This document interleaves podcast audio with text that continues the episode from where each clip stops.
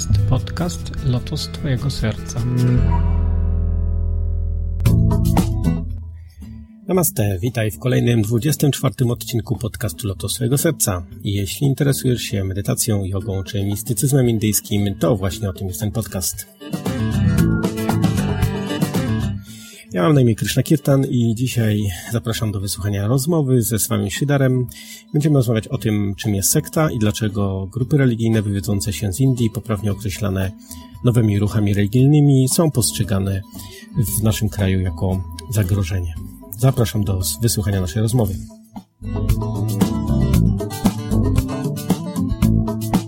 Kontynuujemy naszą rozmowę na temat duchowości wschodu, Indii i wszystkiego, co jest z tym związane. Dzisiaj mam takie ciekawe pytanie, ponieważ wiele osób, zwłaszcza w Polsce, uważa mniejszości religijne, zwłaszcza tak egzotyczne jak ta, którą reprezentuje Maharaj, jako niebezpieczne sekty. W związku z tym pytanie, Maharaj, czym jest sekta?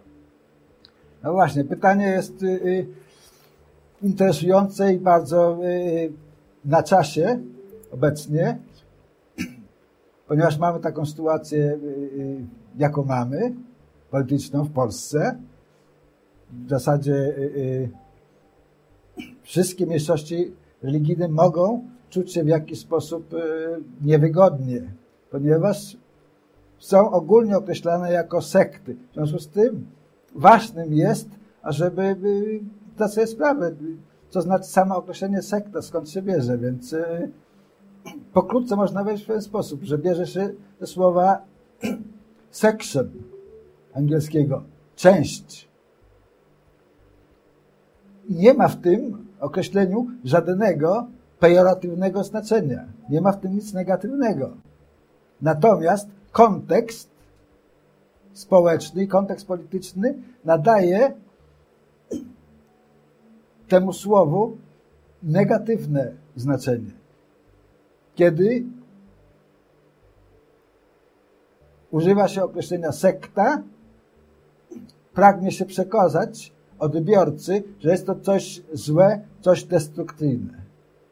A czy to nie jest kwestia jakiegoś ataku ze strony dominującej religii, czy dominującej instytucji religijnej na właśnie te mniejszości religijne, ponieważ oni tak naprawdę czują jakąś obawę, czy czują zagrożenie pochodzące z tych nowych ruchów religijnych, jak to się poprawnie nazywa w kręgach religioznawczych, i w jakiś sposób obawiają się, że stracą wpływ na jakąś grupę ludzi? Może nie do końca to jest tak, ponieważ z tego, jak zwolennicy takiego używania słowa sekta chcą uczynić to ważnym i jasnym, to jest to, że działanie wszelkich mniejszości religijnych jest psychologicznie destrukcyjne na słabsze jednostki w społeczeństwie, które nie mają ugruntowanego własnego światopoglądu czy wyznania religijnego i mogą stanowić łatwy łup dla wszelkiego rodzaju oszustów i hochsztaplerów. Tak, zawsze tak było w historii ludzkości, że establishment, czyli te siły, które dominują w społeczeństwie, bez względu na to, jaki był ustrój społeczny, jaki jest ustrój społeczny, te siły zawsze usiłują przedstawić inny nurt niż oficjalny jako coś szkodliwego. Celem tego jest, ażeby umocnić własną pozycję i pozbyć się jakiejś konkurencji. Oczywiście argumenty, jak powiedziałem wcześniej, używa się tego typu, że działalność tych grup jest podejrzana społecznie, psychologicznie i niebezpieczna. No, ale czy w takim razie jest jakiś powód, żeby rzeczywiście obawiać się mniejszości religijnych, czy nowych ruchów, czy sekciarskiego zachowania, czy sekciarskiej mentalności? No, myślę, że tak nie jest. Jak powiedziałem wcześniej, jest to kwestia establishmentu, ponieważ wiemy dobrze o tym, ci, którzy mają jakieś przynajmniej podstawowe akademickie wykształcenie, czy ogólne, wiedzą o tym, że w 40, bodajże 7 roku naszej ery jeden urzędnik w Rzymie napisał do cesarza Klaudiusa krótką notatkę, że w Rzymie panoszy się obecnie pewna żydowska sekta, ich przywódcą jest niejaki Chrestos. Co wskazywało na to, że ta grupa w jakiś sposób mogłaby stanowić zagrożenie. Oczywiście w dalszej części tej notatki jest powiedziane, że ci ludzie są bardzo niebezpieczni w swoim działaniu, działają przeciwko strukturom państwowości, podważają kult cesarza i demoralizują ogół obywateli. Także jest to pewna formuła, którą powtarza się w zasadzie od zaraniów dziejów ludzkości poprzez establishment. Zawsze szuka on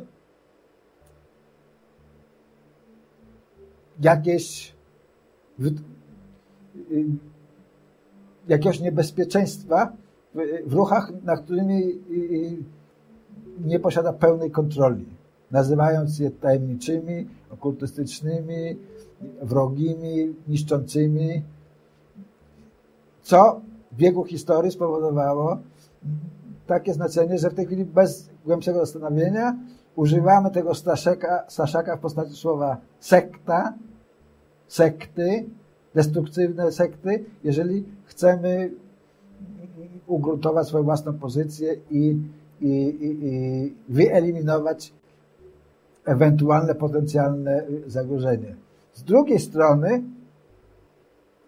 o jakim zagrożeniu można mówić tutaj w Polsce, kiedy Kościół katolicki ma 98 czy 99% wyznawców. Także te argumenty są dziecinne dla każdego zdrowo myślącego człowieka.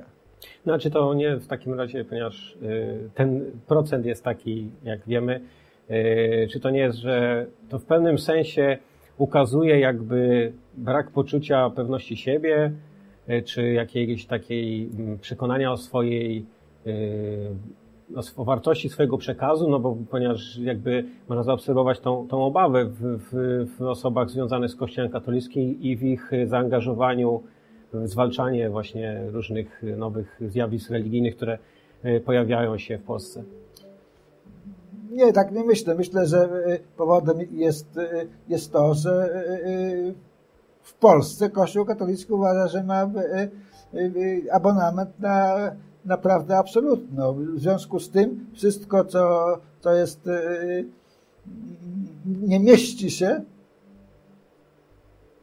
w tym spojrzeniu, w tym podejściu, wszystko jest destrukcyjne i niebezpieczne. Chodzi to o ugruntowanie, o dalsze umocnienie własnej pozycji, która i tak jest w zasadzie niepodważalna. W związku z tym jest to dla wielu ludzi mojego pokroju, których można nazwać krótko, może nie sekciarzami, tylko innowiercami. No, jest to rozśmieszający argument. Takiego zagrożenia, jaki argument z mojej strony może istnieć dla Kościoła katolickiego? To tak, jak lata temu ktoś argumentował przeciwko mnie, że no,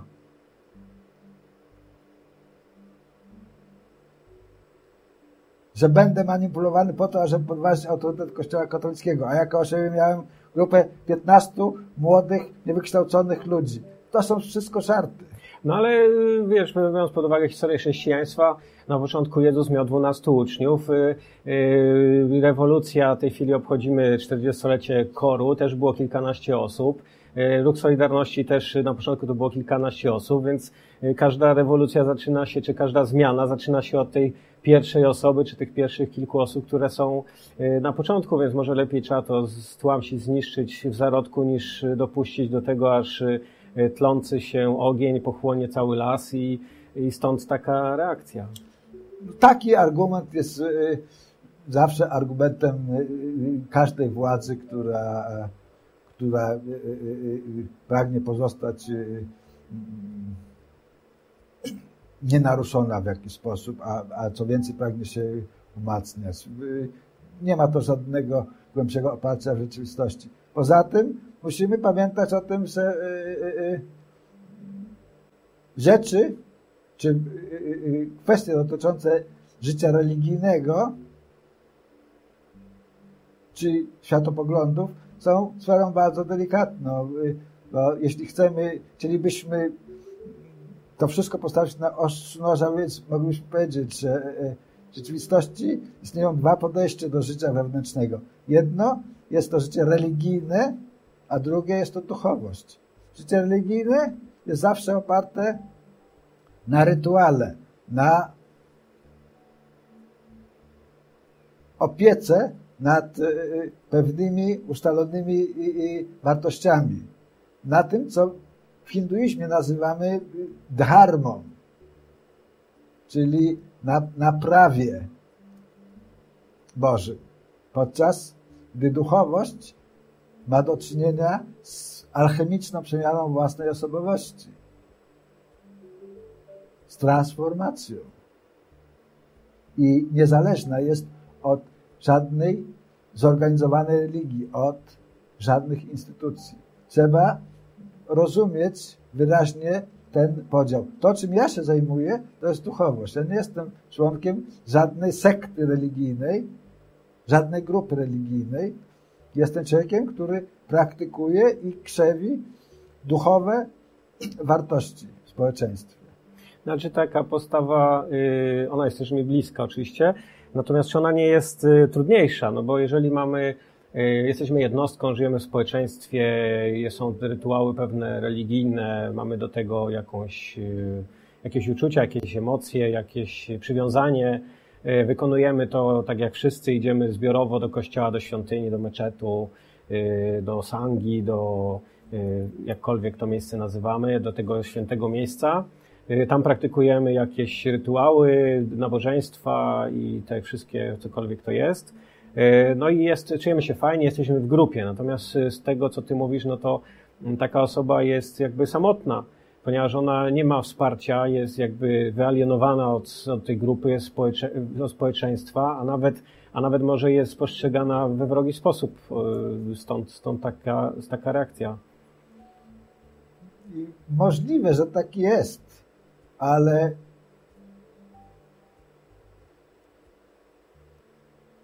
każda istota ludzka ma wewnętrzne pragnienie osiągnięcia szczęśliwości i doskonałości. I jedni mogą spełniać się bardzo dobrze w systemie zorganizowanej religii, inni są nieprzystosowani, ale to nie znaczy to, że są gorszego sortu. To są po prostu inni. I teraz prawdziwe życie, głębokie życie religijne oznacza, że praktykujemy własne wyznanie bez nadużywania integralności innych osób. Kiedy usiłujemy narzucić własne przekonania, własną ideologię, wtedy jest to pewna forma gwałcenia czyjejś integralności.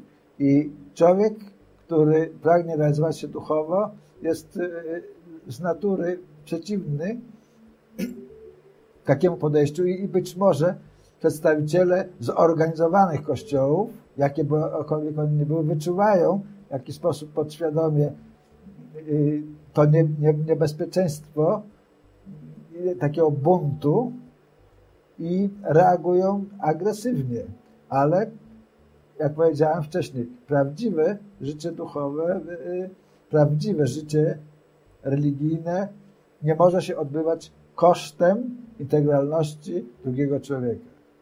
No, widzimy to też na przykładzie samego powstania chrześcijaństwa czy życia Chrystusa. No, na końcu został ukrzyżowany przez ówczesny establishment z powodu jakiejś obawy przeciwko temu, co osobą reprezentował. Jakby obawiano się, że zniszczy ich pozycję, czy umniejszy ich pozycji, czy obnaży słabość tej pozycji.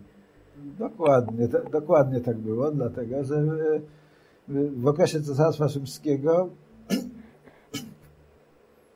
istniało coś, co nazywało się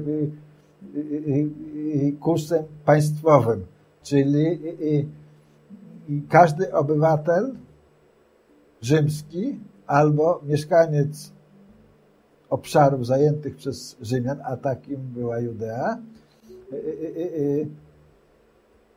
wszystkim im nie wolno było podważać tego kultu państwowego. I ponieważ kiedy Jezus został w jakiś sposób...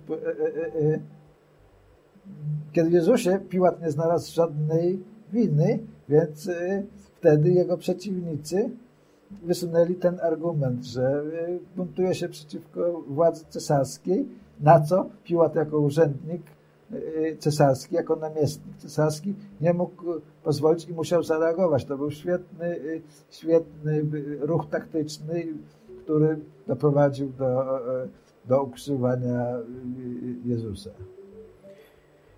No a wracając do pytania początkowego, pierwszego, czyli czym jest sekta i dlaczego ludzie obawiają się sekty. Chodzisz na co dzień w ten sposób ubrany, z tego co mi wiadomo i nie wiem, czy spotkałeś się z jakimiś reakcjami na ulicy, jakimś atakiem, nie wiem, werbalnym, czy jakimś innym, czy jakiś... Tak, oczywiście. Oczywiście to się zdarza z przerwy. Nie jest to w jakiś sposób... masowe zjawisko, ale zdarza się. Oczywiście ludzie źle poinformowani, mówią do mnie czasami Bin Laden ze względu na brodę i ze względu na ten strój, prawda, bo przypomina im w jakiś sposób tamtą postać.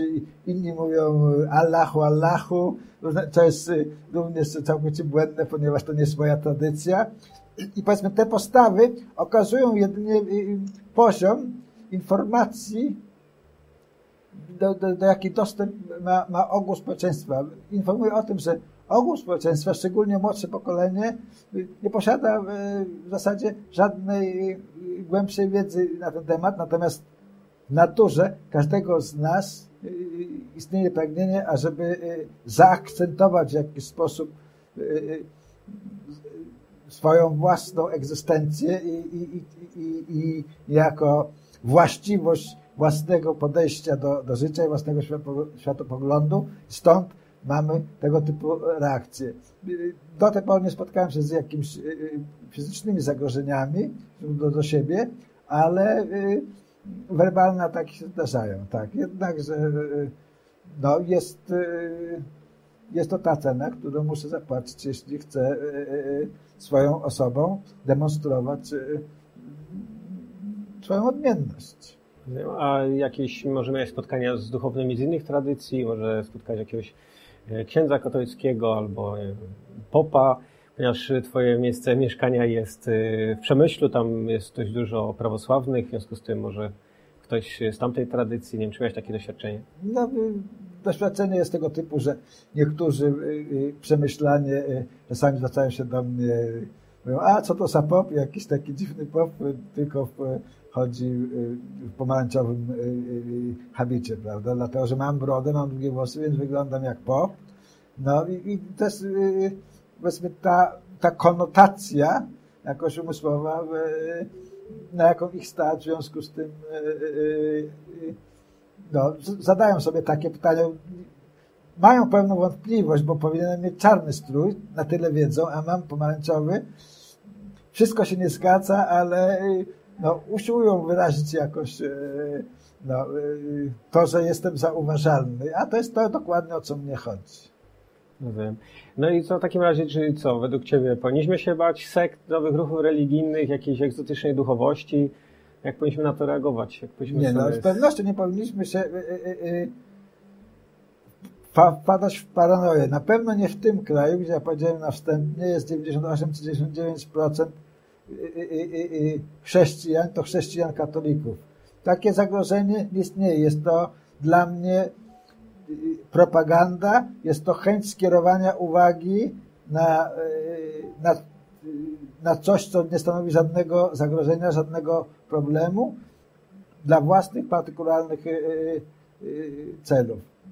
uważam, że to wszystko jest przesadzone, jakkolwiek jestem świadomy, że są osoby, w polskim kościele jest specjalny ruch u dominikanów, który zajmuje się właśnie walką z sektami. Jest siostra Michalska, która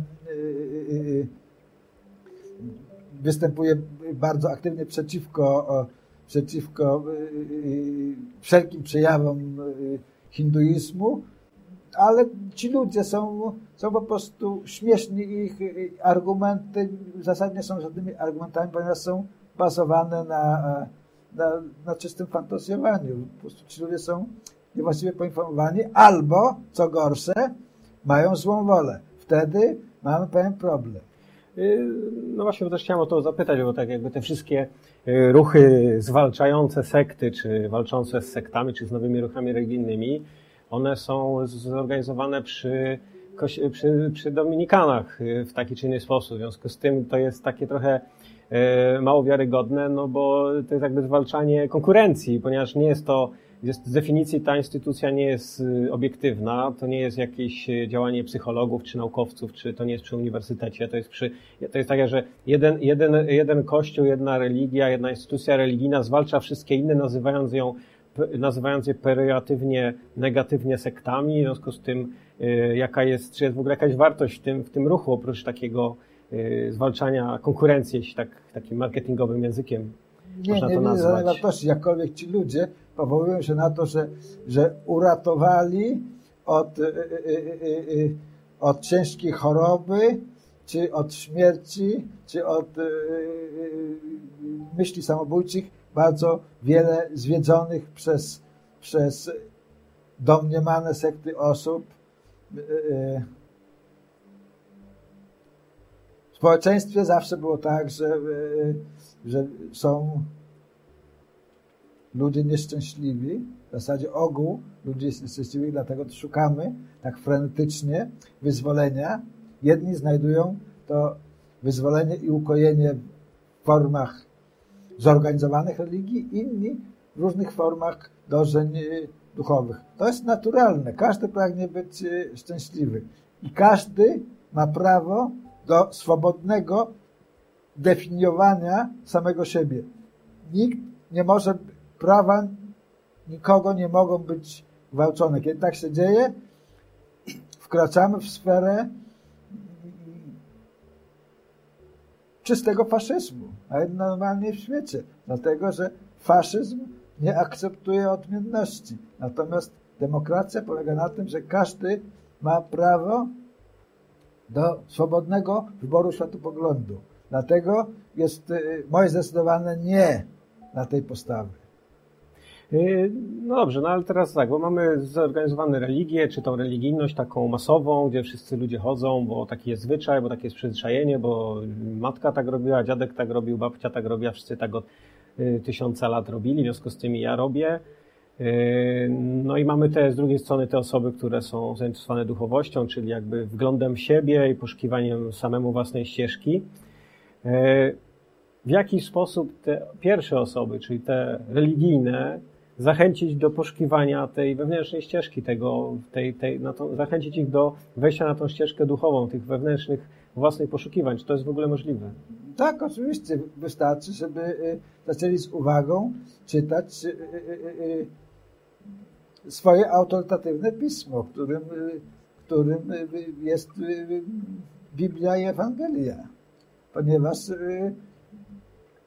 dla chrześcijan szczególnie posłanie Ewangelii powinno być obowiązujące. I Jezus nauczał miłości. Miłość oznacza, że wartość drugiego, Bóg jest centralny, wszystko jest wokół Niego skoncentrowane. Dusze powinny mu służyć z miłością oddaniem. To jest nauka Jezusa, nauka miłości. Musimy zadawać sobie pytanie, czym jest miłość? Jest to praca odkrywcza. Wszystko tam jest. Natomiast dogmat należy do innej, kategorycznej sfery, która uniemożliwia swobodę poszukiwań. No ale to już jest prywatny problem jednostki, ponieważ życie duchowe, życie religijne odbywa się przede wszystkim na planie duchowym. Oczywiście usiłuje się to uogólnić i przekonać resztę społeczeństwa, że Polacy są katolikami. To nie jest prawda. 98% Polaków może być katolikami i bardzo dobrze, nie ma w tym żadnego problemu. Tylko niech będą. Niech słuchają posłania Jezusa, niech głoszą chwałę miłości i niech działają zgodnie z tą nauką. Nie ma żadnego problemu. Wtedy staną się osobami głęboko prawdziwie religijnymi, wtedy staną się duchowymi odkrywcami. Natomiast jeśli jedynie przynależą z kwoty, że tak powiem, do instytucji, nie praktykują nauki swojego mistrza, więc jaka wartość w tym, co mówią, w tym, co robią?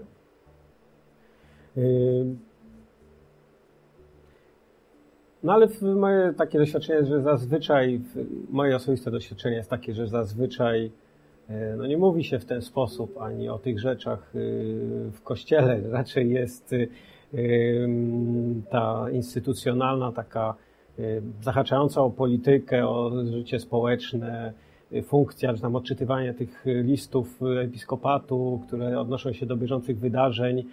Natomiast stosunkowo mało jest tych właśnie tych osób takich uduchowionych, które miałyby jakąś dominującą pozycję w Kościele, które byłoby tam słychać na tyle wyraźnie, że w ogóle coś takiego istnieje, że można w taki kierunek iść. Na przykład dla mnie osobiście odkryciem w ogóle wiele lat później, kiedy już praktykowałem hinduizm, odkryłem, że również podobne rzeczy czy zbliżone istnieją w Kościele, więc czy jest jakaś nadzieja dla tych osób, które chciałyby coś, ale nawet nie wiedzą, że coś takiego istnieje. No. Coś ciała jest, ciałem jest. Coś ducha jest, duchem jest. I nadzieja jest niezbędna dla każdego. Nadzieja jest taką siłą napędzającą nas.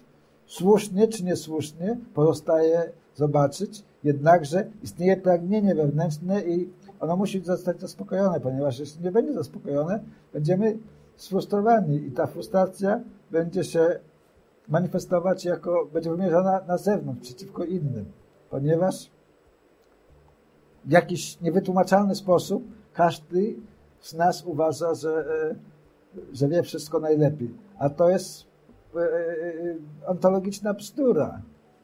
To jest nieprawda, ponieważ są ludzie, którzy mają głębsze doświadczenia, są ludzie, którzy mają słabsze doświadczenia. Nie zawsze zależy to od przynależności, a w zasadzie nigdy nie zależy to od przynależności instytucjonalnej. Są ludzie mądrzy, są ludzie głupi, są ludzie dobrzy, są ludzie źli. Taka jest rzeczywistość tego świata. Nikt nie będzie inaczej.